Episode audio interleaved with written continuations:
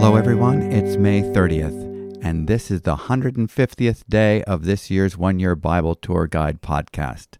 My name is David MacAdam, and confess that it's a joy to be reading the Word of God in the company of friends who've joined us on this journey. We have come far and taken in the overarching theme as we have traveled from seeing the blueprint of the kingdom of God in the garden in Genesis chapter 1 and 2 to meeting the King of Kings in the New Testament, the one who is born king in Matthew chapter 2 verse 2, and in our reading from the Gospel of John is both the King of the Jews and the great I am. Consider what we've seen already. We've gone from the creation in Genesis chapter 1, the blueprint for the kingdom in Genesis chapter 2, the tragic fall and disruption incurred by human disobedience, and the promise of a Redeemer in Genesis chapter 3, we have seen how God acts upon his promise and progressively reveals in prophetic shadows the centerpiece of human history in which he sends forth his Son to be this world's Redeemer.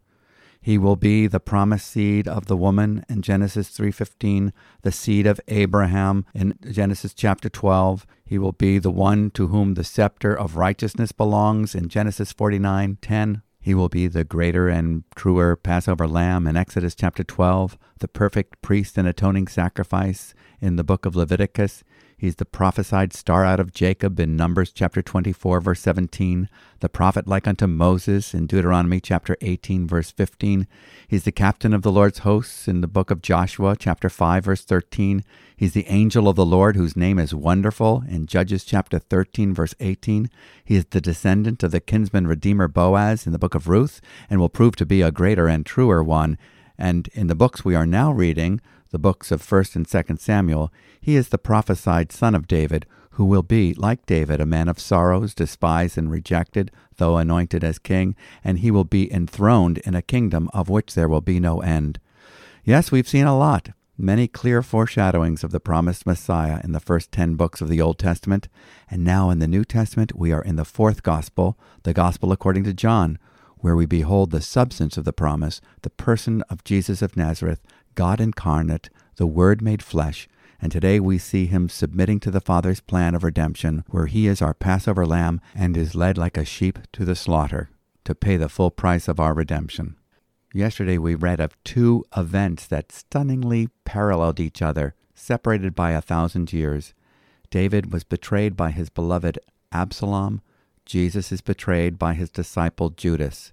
David crosses the Kidron Brook outside the walls of Jerusalem, and Jesus does the same where he goes to the Garden of Gethsemane, the olive press of his agony. There Jesus is arrested. Before we pick up his story, let's go first to the Old Testament passage where David's rule is being rejected by a usurper who is having his day, Absalom. Our first reading is from 2 Samuel chapter 15, and we're picking up on verse 23. I'm reading from the English Standard Version. And all the land wept aloud as all the people passed by, and the king crossed the brook Kidron, and all the people passed on toward the wilderness. And Abiathar came up, and behold, Zadok came also with all the Levites, bearing the ark of the covenant of God. And they set down the ark of God until the people had all passed out of the city. Then the king said to Zadok, Carry the ark of God back into the city. If I find favor in the eyes of the Lord, he will bring me back and let me see both it and his dwelling place. But if he says, I have no pleasure in you, behold, here I am. Let him do to me what seems good to him. The king also said to Zadok the priest, Are you not a seer? Go back to the city of peace with your two sons, Ahimaaz your son, and Jonathan the son of Abiathar. See, I will wait at the fords of the wilderness until word comes from you to inform me. So Zadok and Abiathar carried the ark of God back to Jerusalem, and they remained there. But David went up the ascent of the Mount of Olives, weeping as he went, barefoot and with his head covered. And all the people who were with him covered their heads, and they went up weeping as they went. And as it was told David, Ahithophel is among the conspirators with Absalom. And David said, O Lord, please turn the counsel of Ahithophel into foolishness. While David was coming to the summit, where God was worshipped, behold, Hushai the Archite came to meet him with his coat torn and dirt on his head. David said to him, If you go on with me, you will be a burden to me. But if you return to the city and say to Absalom, I will be your servant, O king, as I have been your father's servant in time past, so now I will be your servant. Then you will defeat for me the counsel of Ahithophel.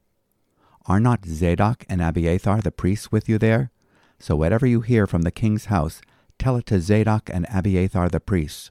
Behold, their two sons are with them there, Ahimaaz, Zadok's son, and Jonathan, Abiathar's son, and by them you shall send to me everything you hear.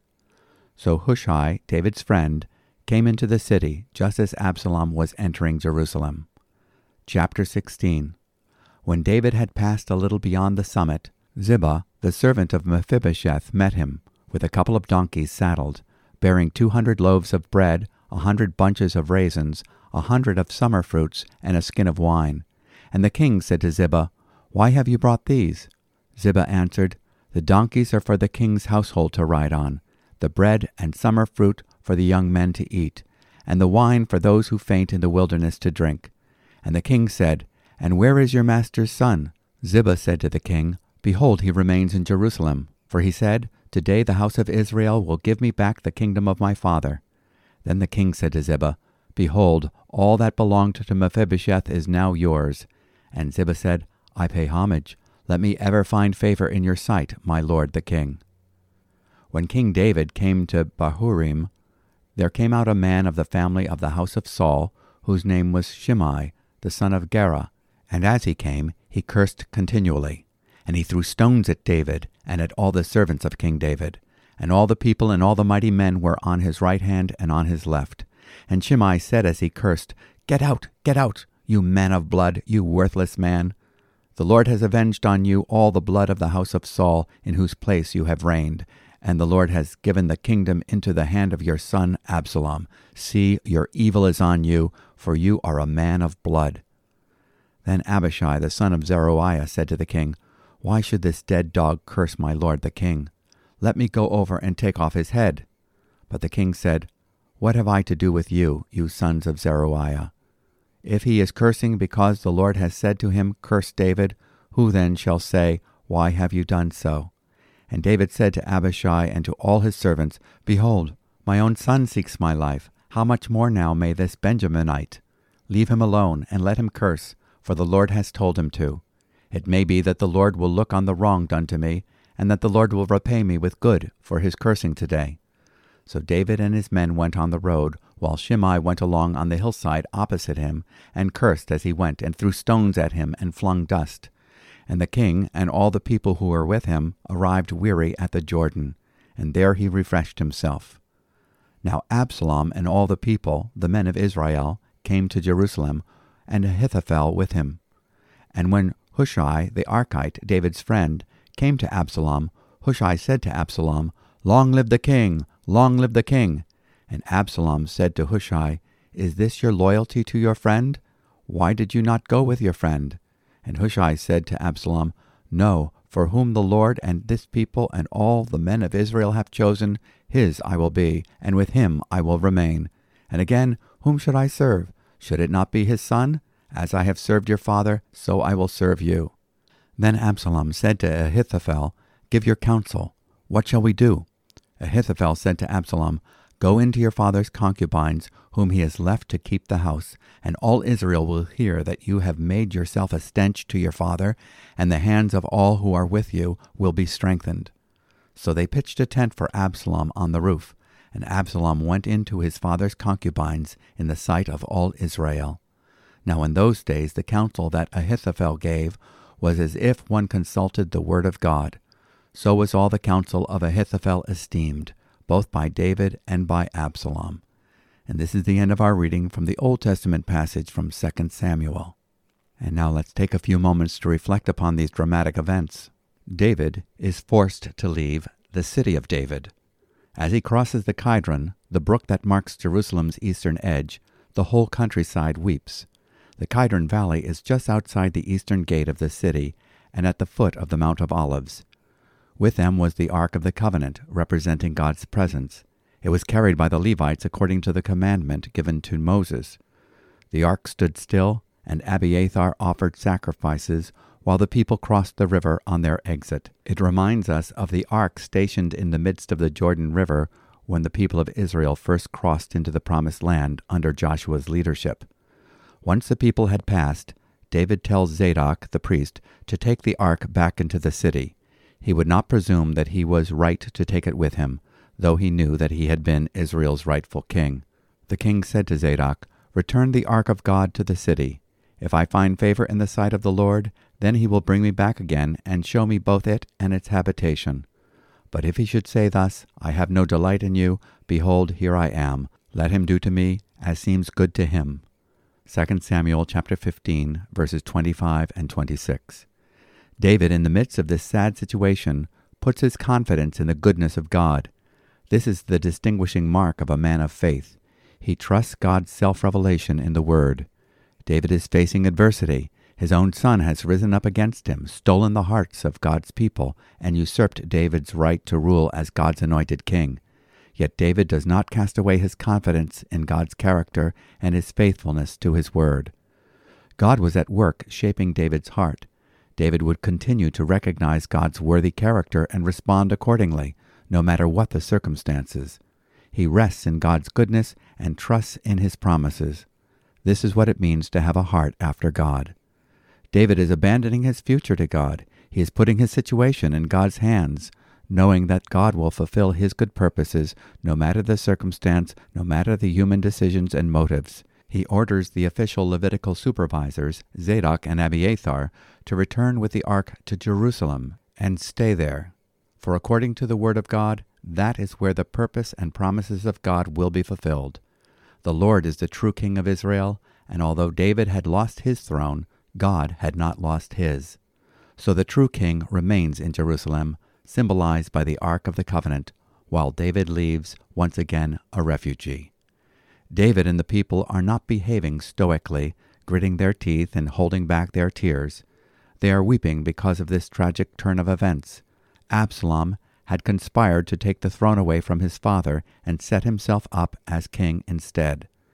David sends his friend Hushai back to Jerusalem to serve Absalom and frustrate the counsel of Ahithophel, David's former adviser, who had recently joined Absalom's conspiracy. Ziba arrives with supplies from David's entourage fleeing the city. He reports that his master Mephibosheth is rejoicing at the prospect of the kingdom returning to the house of Saul and siding with Absalom. David, thinking Ziba's report is true, grants all of Mephibosheth's possessions to Ziba. Another member of Saul's family appears as David moves further away from Jerusalem to Bahurim. It is Shimei, and he curses David and pelts him with stones. He is David's accuser, saying, Get out, get out, you man of bloodshed and worthless fellow. The Lord has returned upon you all the bloodshed of the house of Saul, in whose place you have reigned, and the Lord has given the kingdom into the hand of your son Absalom.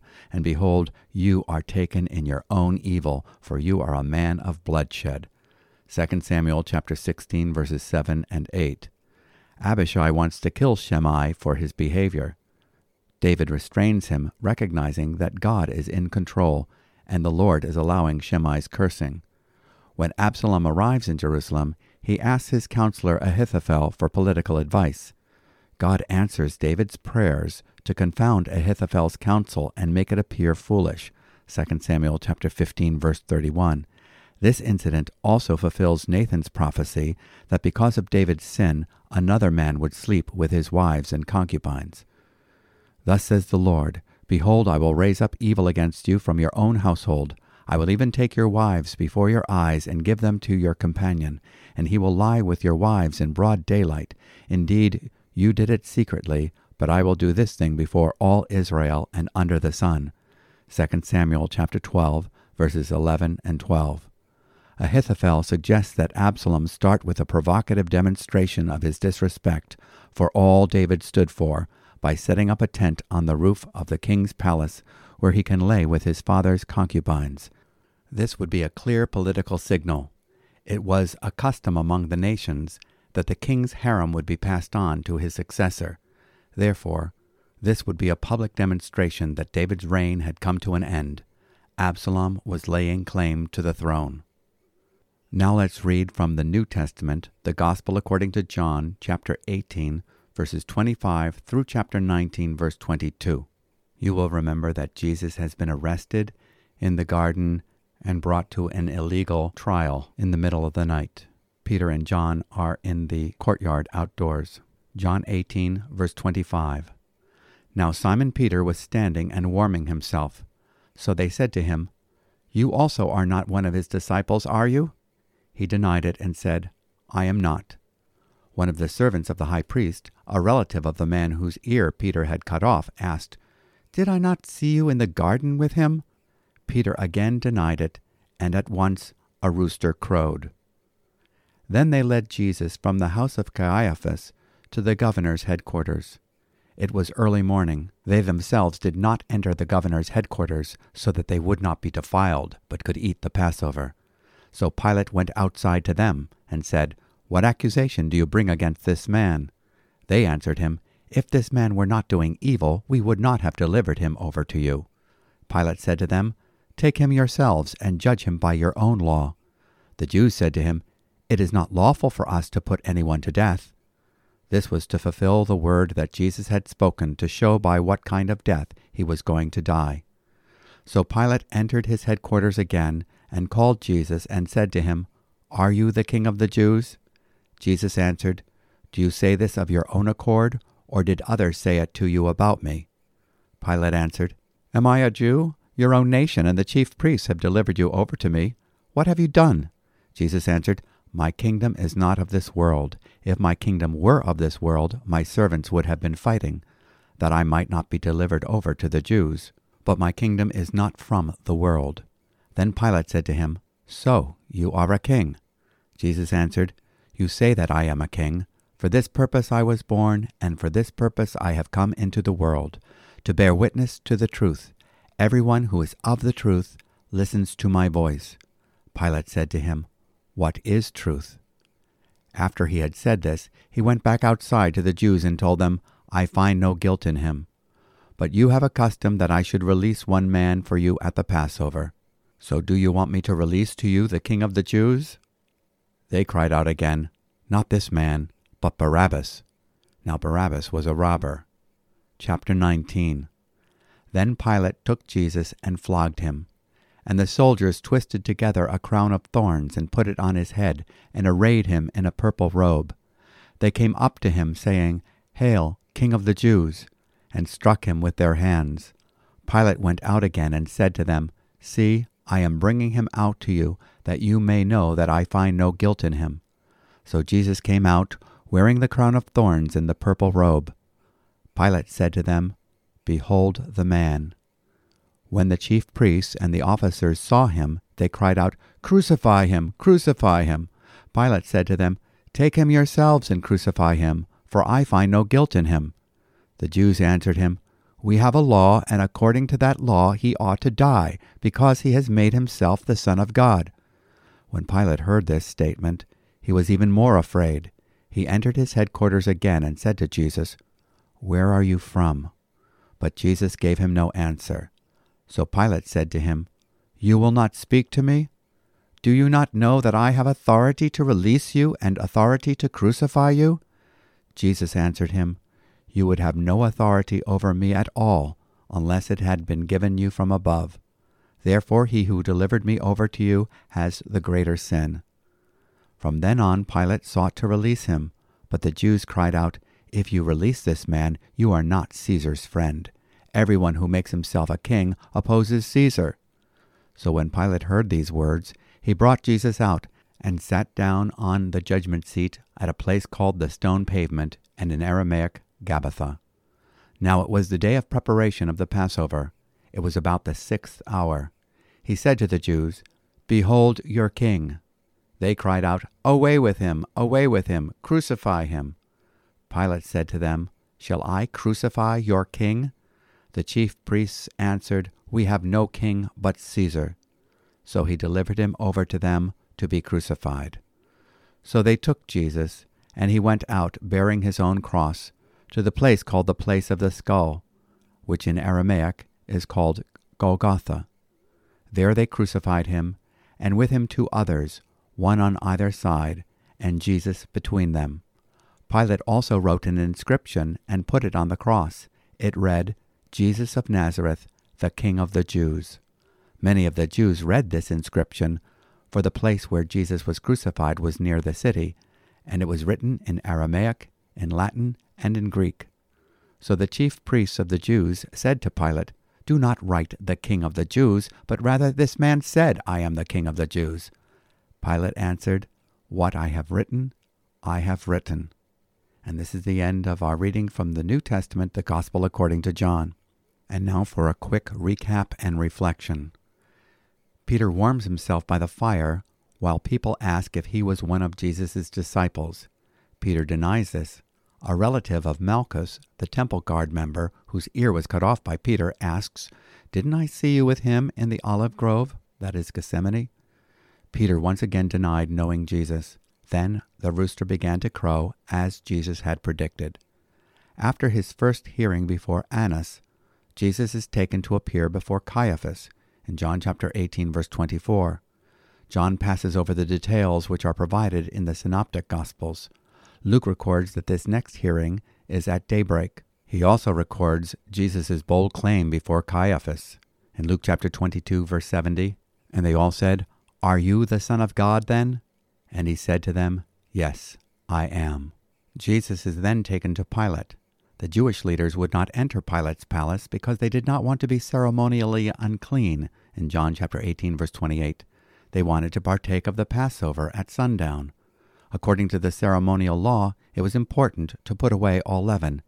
They did not realize that the uncleanness, the leaven, was in their own hearts, and that the Passover lamb God's ordained means of putting away sin was standing right before them.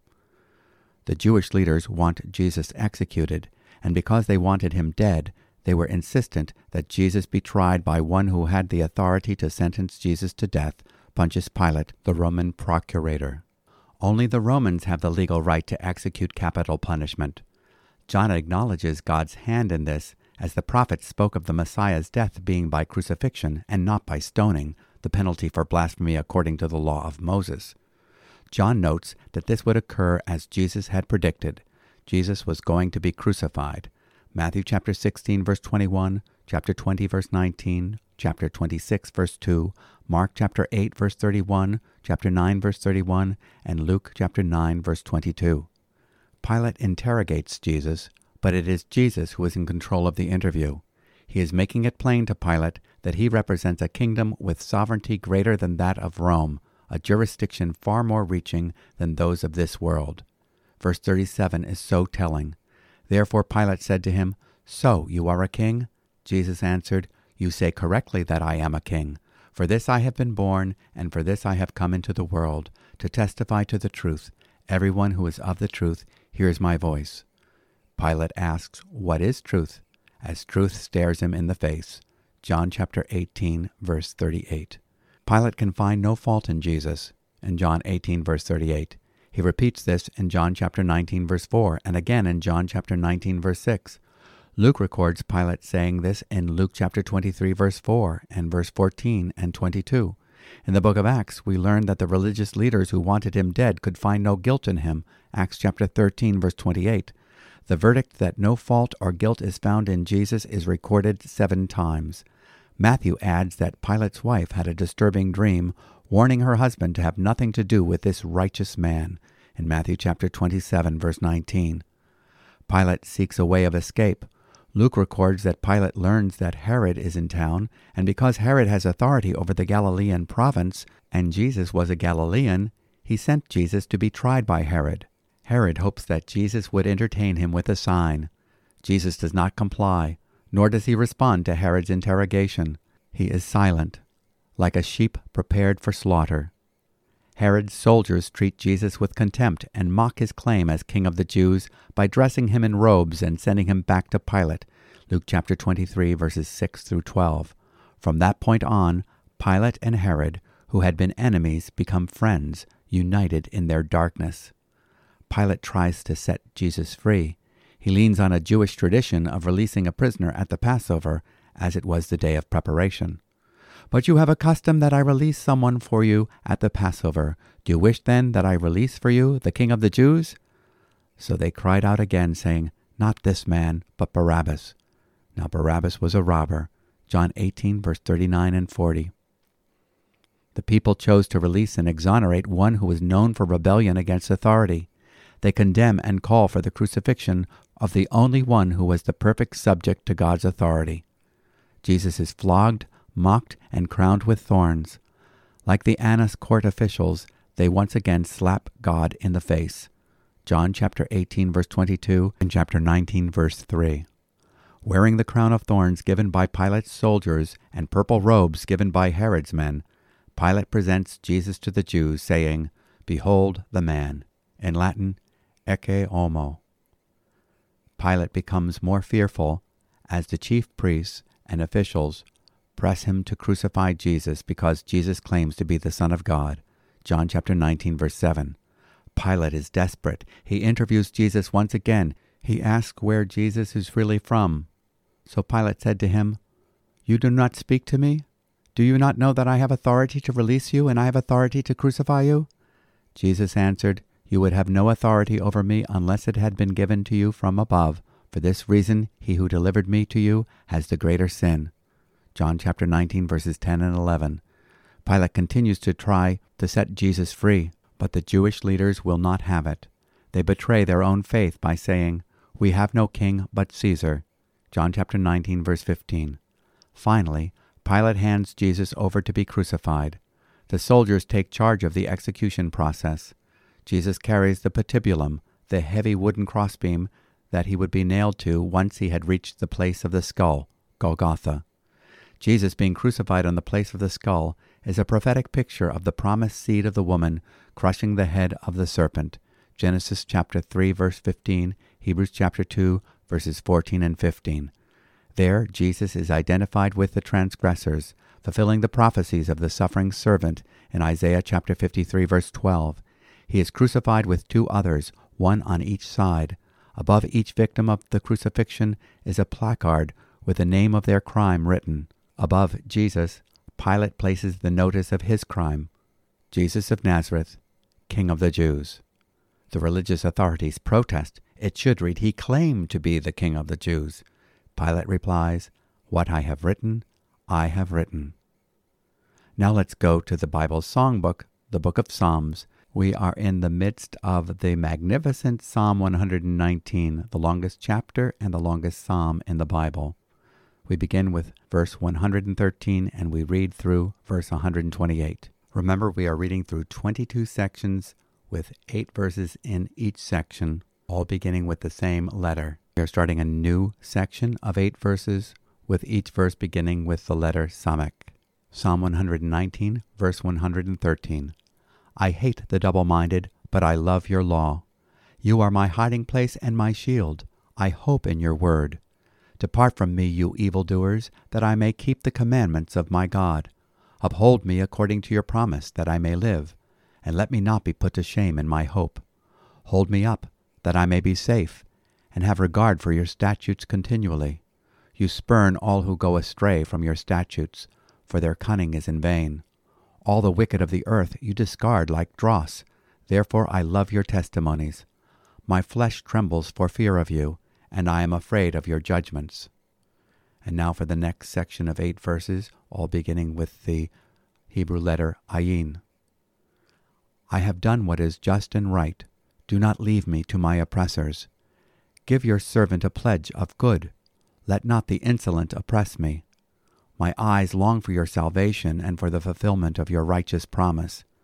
Deal with your servant according to your steadfast love, and teach me your statutes. I am your servant. Give me understanding, that I may know your testimonies. It is time for the Lord to act, for your law has been broken. Therefore I love your commandments above gold, above fine gold. Therefore I consider all your precepts to be right. I hate every false way. The psalmist's love for the word changes his regard for the flimsy convictions of men. I hate the double minded, but I love your law. Psalm 119, verse 113. In order to develop his love life, he must also develop his hate life. He must shun the influence of the evildoer if he is to keep God's commands. He calls upon the Word of God to sustain him in verse 116, to uphold him in verse 117. His high regard for the Word inspires worship in which he stands in awe of God. In the next section of eight verses, all beginning with the letter Ayin, we find a great prayer request. I am your servant, give me understanding, that I may know your testimonies. Psalm 119, verse 125. He makes his appeal to God to show him mercy on the basis of the promises in the written word, as he is tormented by his oppressors. He also makes his appeal for God to act, that he might vindicate his righteousness.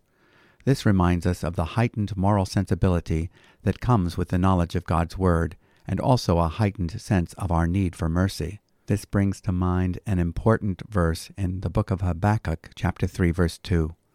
O Lord, I have heard your speech and was afraid.